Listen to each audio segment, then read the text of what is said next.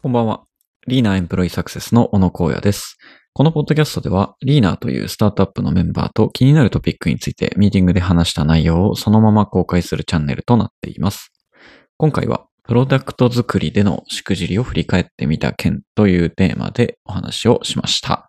では、仕事のお供にどうぞ。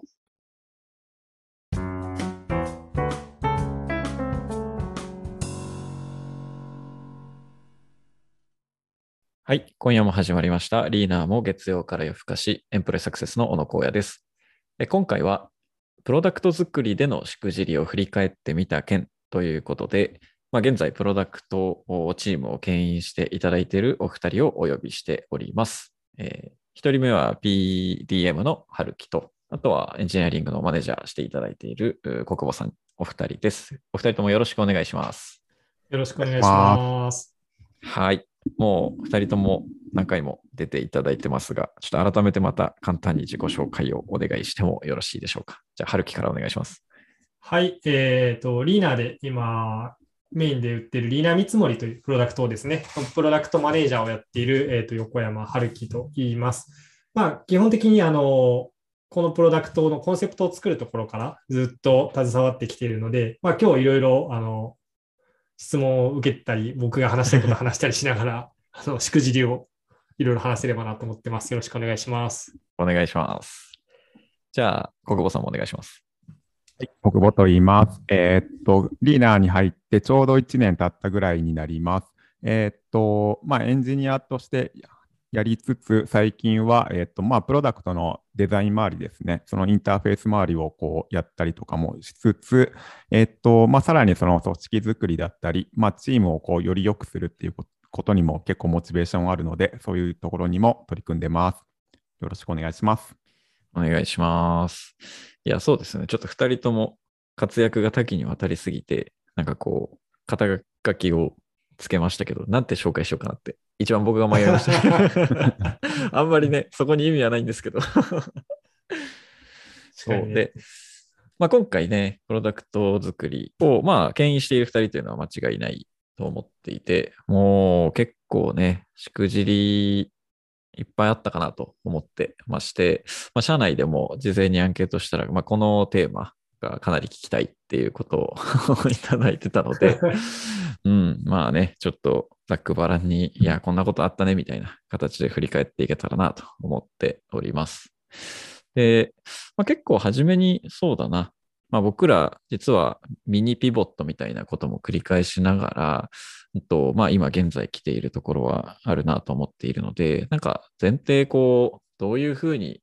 変遷来てるよみたいなところとか、ちょっとじゃあ春樹におさらいを聞きながら、深掘っていけたらなと思ってるんですけど、初めね全然今と違うことやってたんですよね僕らそうですね、しくじりを話すって言ったらもう話すこといっぱいありすぎてちょっと何話そうかなっていう感じなんですけれどもそうですね、僕が入社したのが2020年の8月とかなんで1年半弱前ぐらいだったんですけど、その時のプロダクトとは今全くじゃないですね、うん、ミニピボットした状態のプロダクトを売っているというところで、当初入った時ですね、ずっとリーナー調達領域、企業さんが物を買う領域ですね、ところだったり、そこに携わる資質をこう分析したりだとか、より良くしていくっていうところを、掲げてプロダクトを作ってるんですけど、僕が入った時は、その最後の出口のところですね、資質のデータを可視化して、どう企業活動に生かしていくかというところをご支援するプロダクトをとしてメイン作っていたのがリーナーでしたと。で今はちょっと違うところに行って、それは後で話せればなと思うんですけど、その時はですね、究極言ってしまうとExcel に近いというか、何でもできる、そのデータが可視化されたものをお客様にご提供するというプロダクトだったので、そのデータを使ってある種何でもできると言いますか、料理でいうともう材料いろいろ人参だったり玉ねぎだったり、もうスパイスも全種類お渡しするので、好きなカレーを皆様に合ったように作ってくださいみたいな形でご提供していて、結構受け取った方もこれでどういう分析をするのが良いのだろうかだとか、やってみたいことはいろいろあるような気もするし、じゃあ何がやりたいですかとなると、ドンピシャではちょっと分からないっていう形になってしまってですね、なかなか使うのが難しいプロダクトだったんですね。で、それはそれで価値はあって、皆さんペインはあるということが当時から分かっていたので、いつかリーナーもここにもう一度立ち向かいたいなというところではあるんですけど、まあ、そこよりもそのデータを分析するよりも、まずデータを貯めるですとか、データが貯まるに伴う、そもそも物を買う活動自体をちゃんとご支援するプロダクトを作ろうということで、ミニピボットして、今のリーナー見積もりというのを出していますと。まあ、そこがリーナーのなんか僕が入ってから見たまず一歩目のしくじっていたところというか難しかったところですかね。いやー、涙なしに本当に語れないいや、あれもいいプロダクトだと思ってはいるんですけどね僕は。まさにね、僕もそこは関わっていたので、まあ、結構ねお客さんにヒアリングをしたり、まあ、ベータとして、まあ、モック的なものを当ててっていうところをやって形にしていたところはあるんですけど、うんまあ、どうしても今存在していないこう業務というか、お客さんがいやなんとなく美味しいものを作りたいんだよねっていうぐらいのものに、カレーってどうですかっていう、カレーを知らないお客さんにこう持っていこうとすると難しいっていうところがあって、そう、まあ、そういったことをまあやっていたところから、今今日メインで話すその見積もり業務、企業見積もりというか、もう一つ広く捉えるとソーシングですね。物を買うところ、物の要求仕様を決めたりだとかして、こうどこの取引先様から買うんだっていうところを選んで、実際にこう、見積もり依頼をして価格交渉して物を買っていくというところを、まあ、皆さんがもうすでにやってる業務ですね。のところでやりきれてないところをこうご支援できるようなプロダクトっていうのを今メインでこう提供しているんですけども。まあ、そっち側も始まって足元をちょっとようやく軌道に乗ってきたかなと思いつつ、当初はいろいろ失敗してきましたね。どこから話せばいいか分からないですけど、その時もさっき荒野の方から言ってもらった通り、いろいろヒアリングはしたんですけど、お客さんにこういうのどうですかと言うと、まあ、いいねと言ってもらえるんですけど、なかなか今振り返ってみると、そのいいねと言っていただけるものとお金を払ってまで欲しいってなっていただけるものの間をしっかりとこう検証しきれずにこう01を作ってしまったなというところがあってですね、皆さんいいねと言ってくださるんですけど、実際こうセールスチームと連携して売り始めてみると、お金払うのはちょっとなみたいなところのお客様も結構いらっしゃったりして、で僕その時プロジェクト作り上げるところからやってたんですけど、物を買うのは全企業さんがやってることなので、まあ、全企業さんあればいいよねと思っていただけるはずだっていう、今思えばなんてバカなことを考えているんだという思想でこう作ってですね、実際売り始めてみると、そのお金払ってまで欲しいとはならなかったっていうところなんですよね。まあ、結果としてちょっと話は長くなっちゃうんですけど、セールスチームの皆さんがいろいろこういろんなお客様話していただいて、でその中で、まあ、今はお金払ってでも買っていただけるようなお客様が増えてきていてですね、それはもともと思っていたその全く物を買う調達活動をデジタル化とかコード化してこなかったお客さんほど欲しいんじゃないかと僕は思ってたんですけど、そういうお客さんはお金払ってまで欲しいほど、そもそもペイン抱えてないからそういうことやってないということが分かっていて、むしろこうそういうのをお金払ってでももっとコード化したいと思っていただいているのは、今で言うとまあ製造業であったり、ものづくりをしているお客様、ものをこう調達されるということに対して、もともといろいろ取り組みをされていたお客様の方が、もっとこういうことしたいんだよねっていうのがあって、こうお金を払ってでも欲しいとなったと。でこのあたりはやっぱりセールス、その売りながら検証するっていうのをちゃんとやってこなかったしくじりかなと思ってますね、最初の。まさにこう直近うちのね、社長の大平がプチバズを起こしたノートにもあるように、まあ、誰が欲しいのっていうところを、まあ、そんなにこうフォーカスしきらずに、まあ、広く作っていったところ、まあ、刺さるものは作れずに、まあ、苦戦をしたっていう中で、まあ、セールスとの連携をしながら、まあ、どこにフォーカスをして磨き込んでいくのかっていうところが、まあ、はまってきたら、まあ、ちょっとずつ良くなっていく兆しが見え始めたみたいな、まあ、本当に生きた例だったなって思うんですけど、そうですね、あれは偉い先輩方から聞いた話としてバズってましたけど実は社内でも似たような仕組みをやっているというノートでしたね。だから全メンバー社員の方が刺さりが深いかもしれないってなんかそのあたりぐらいから、まあ、小久保さんもジョインし始めていただいて、で、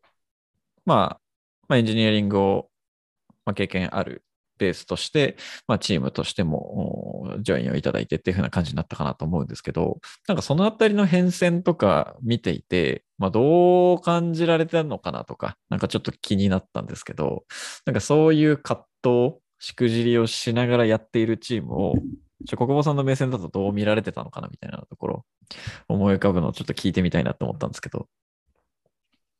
そうですね、僕が入った時ぐらいだとまだそんなにエンジニアがすごい少なかったんでそうですね、正直そうですですよね。なんでそのエンジニアリングのリソース自体がすごく少ない中ではめちゃくちゃ頑張ってるなっていうのがありましたね。なんで見積もりに関してもその一気にその見積もりの機能全部作るとかじゃなくて、その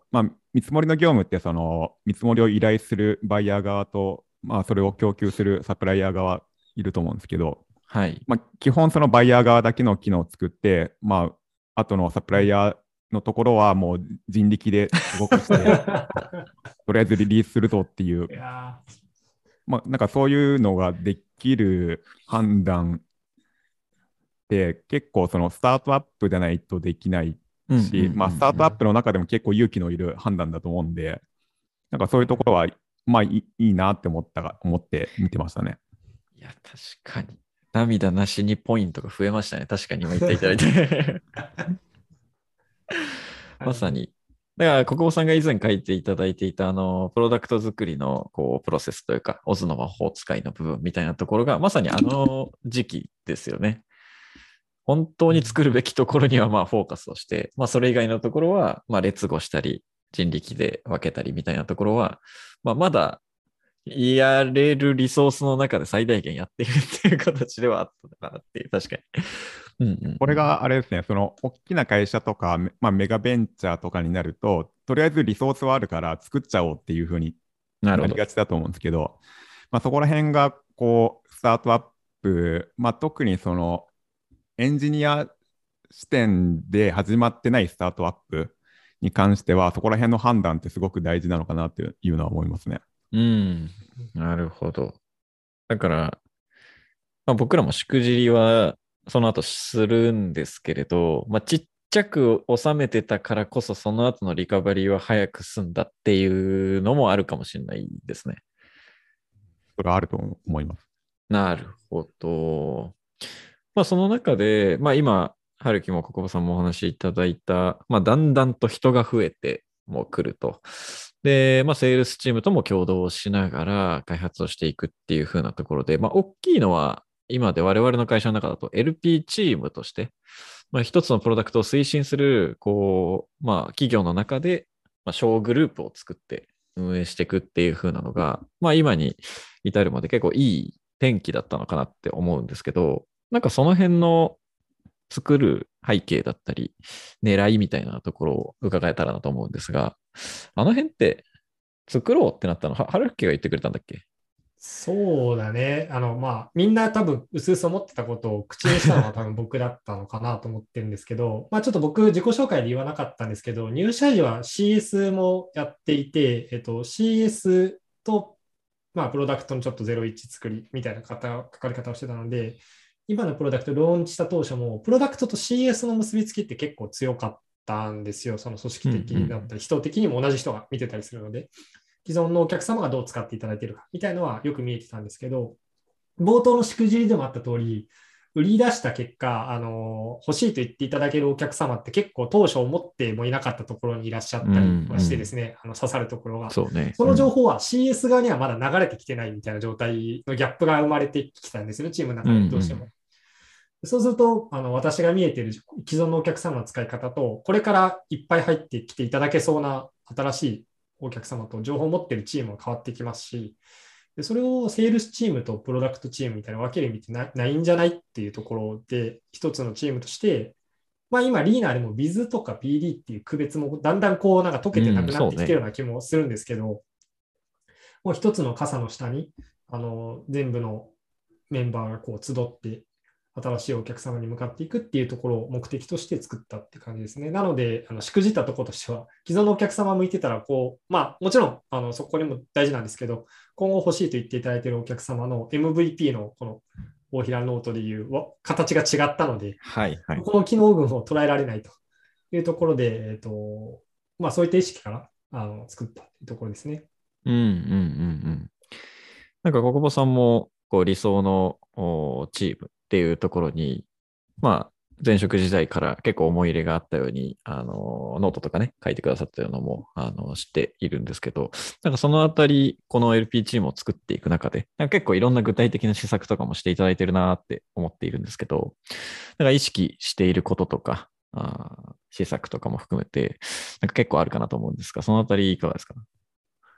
そうですね、僕がこのリーナ入るときに自分の中でこう個人的なテーマとしてあったのが、そのなんだろう、いいプロダクトを作れるこういいチームを作りたいなっていうのがあって、でそのいいチームを作るためにはその特定の職種とかでこう壁を作らないっていうのが僕の中で一つテーマがありまして、でなんでそう思ったかっていうと、僕今までのこの経験として、基本的にそのエンジニアがこう主導する会社に現場にいることが多かったんですけど、うんうん、そうなるとそのいい、なんだろ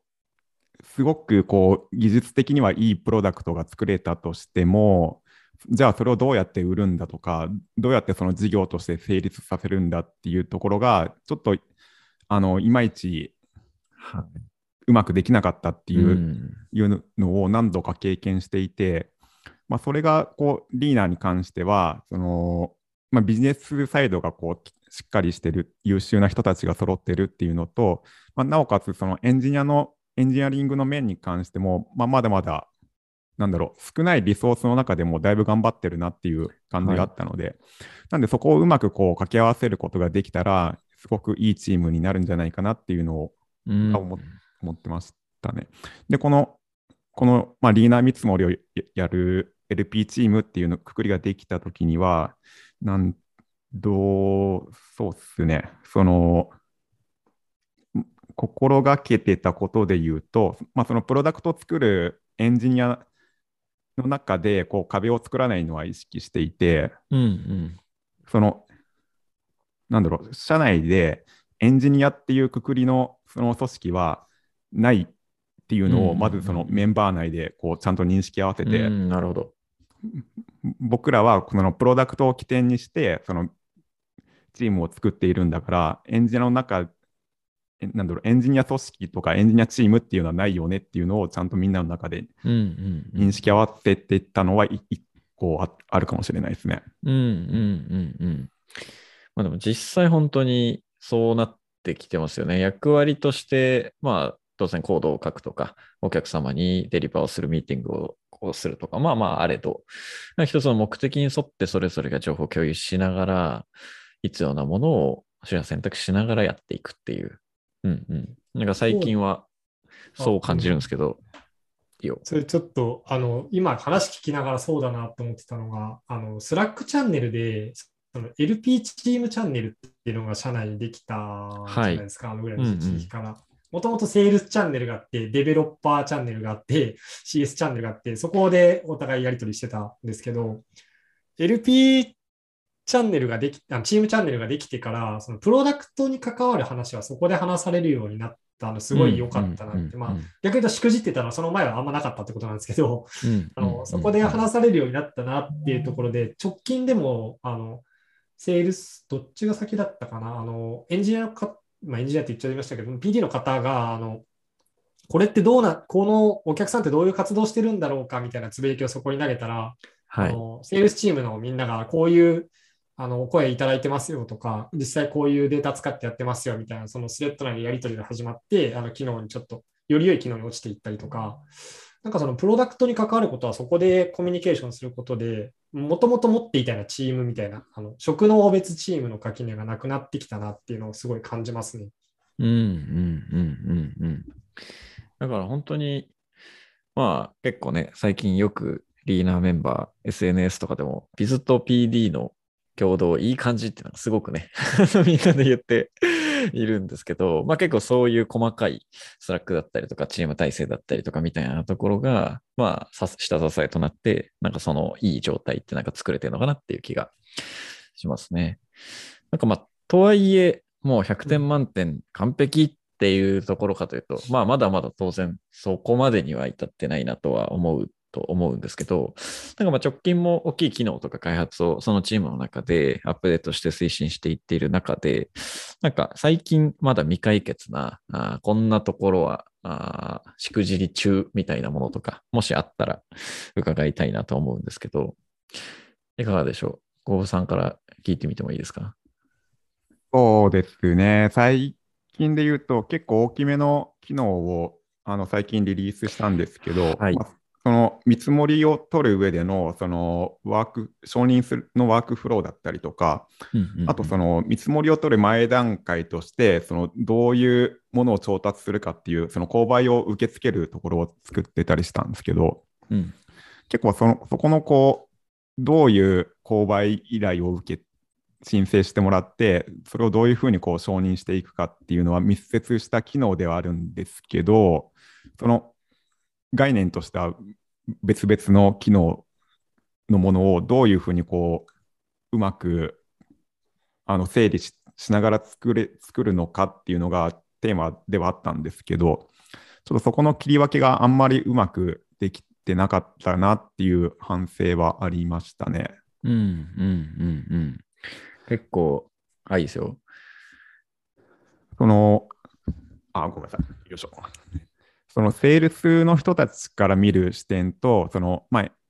実際にプロダクトを作るエンジニアの視点から見るとまだ結構そのお互い見ているものが違うんで、そこをどううまくすり合わせていくかっていうのがまだちょっと改善する余地があるなとは感じてます。うん。なんか結構まあ同じチームの中から見ると、まあ、この機能開発、まあ、期間も当然ある程度あってで、そのプロセスもかなりこう工夫もされて、初めはモック、まあ、もっとその前もコンセプトの段階からもあるけれど、まあ、ある程度モックとしてお客さんに当ててフィードバックをもらいながら、まあ、最低限の機能どれなんだっけっていう、なんかめちゃくちゃ開発組織それがうまくビズも入ってっていうので、なんか良いように進んでいたようにも見えたんですけど、実はまだまだその作っていくところの精度というかみたいなところで、まあ、もっとより連動を高める必要があったなっていう感じってことですね。そうですね、その新しく作る機能のスコープですね、そのどこまでをスコープとして含めて、はい、どこまではやらないかっていう判断をこうするにあたって、うん、そのお客さんが導入してまあ、トライアルとかしてくれる時期とかにもすごくシビアに関係してくるので、うん、なんでこの機能のこれがこの何月何日までにできればこのお客さんの価値にできるよねっていうところがこう、じゃあ実際その期日までに間に合うのどうなのっていうところがどういうふうに意見をすり合わせて決めるといいのかっていうのはまだちょっとちゃんとした答えが出てないかなと思います。なるほど。 PM 目線だとどうですか。そうですね、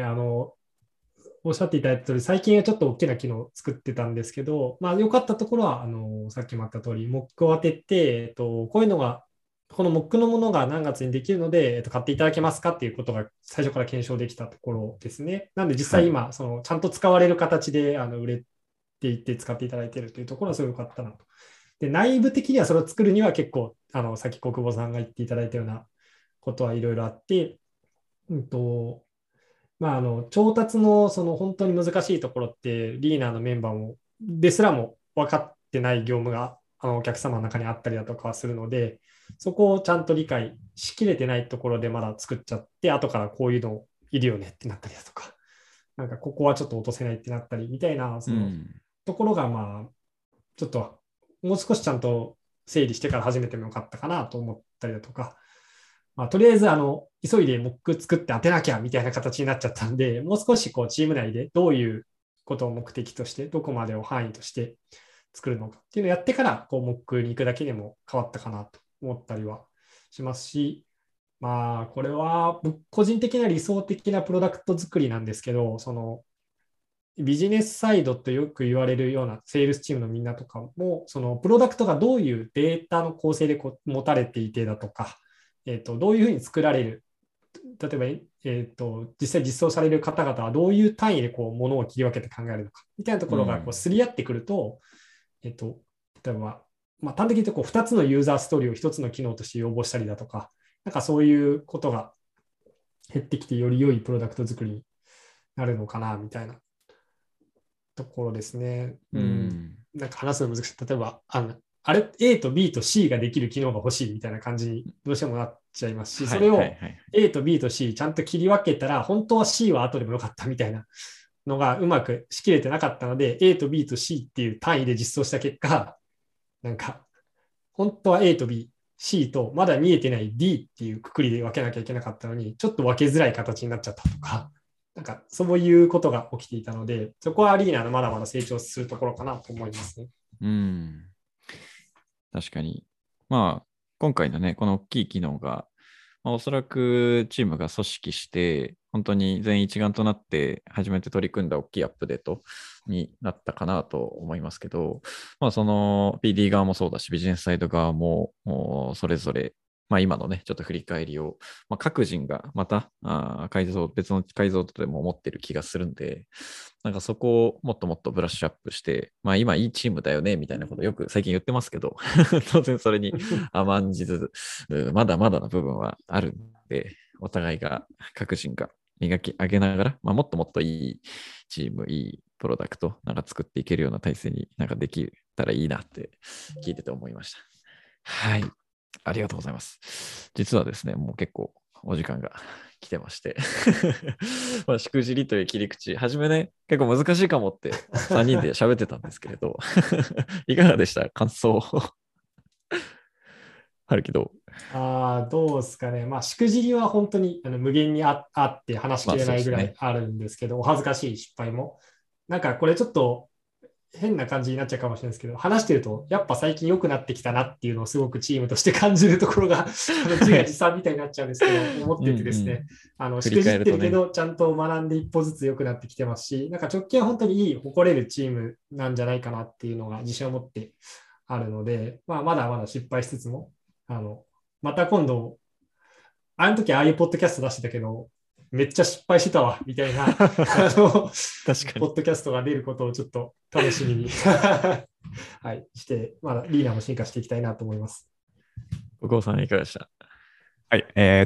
まあしくじりというかその反省すべきことっていうのはまあ常にあるかなっていうの、はい、いうのは思っていて、で僕が大事だなって思うというかリーナっていいチームだなって思うのがそのしくじったこととか反省したことをちゃんとこう振り返って、まあ、より良くしていこうっていうのを、できているし、その振り返ること自体、そのプロセスを良くしていくこと自体をこうみんなで楽しめているし協力できているっていうのがすごくいい関係性になれてるかなって思いますね。なんかただ単純にそのいいプロダクトをアウトプットするっていうよりかは、その作る過程自体をこうみんなが楽しめているっていうのはまあ、リーナーのバリューの一つで青春っていうのがあると思うんですけど、まあ、そういうところにだいぶこう会社のカルチャーとして出てるんじゃないかなっていうふうに、はい、思ってます。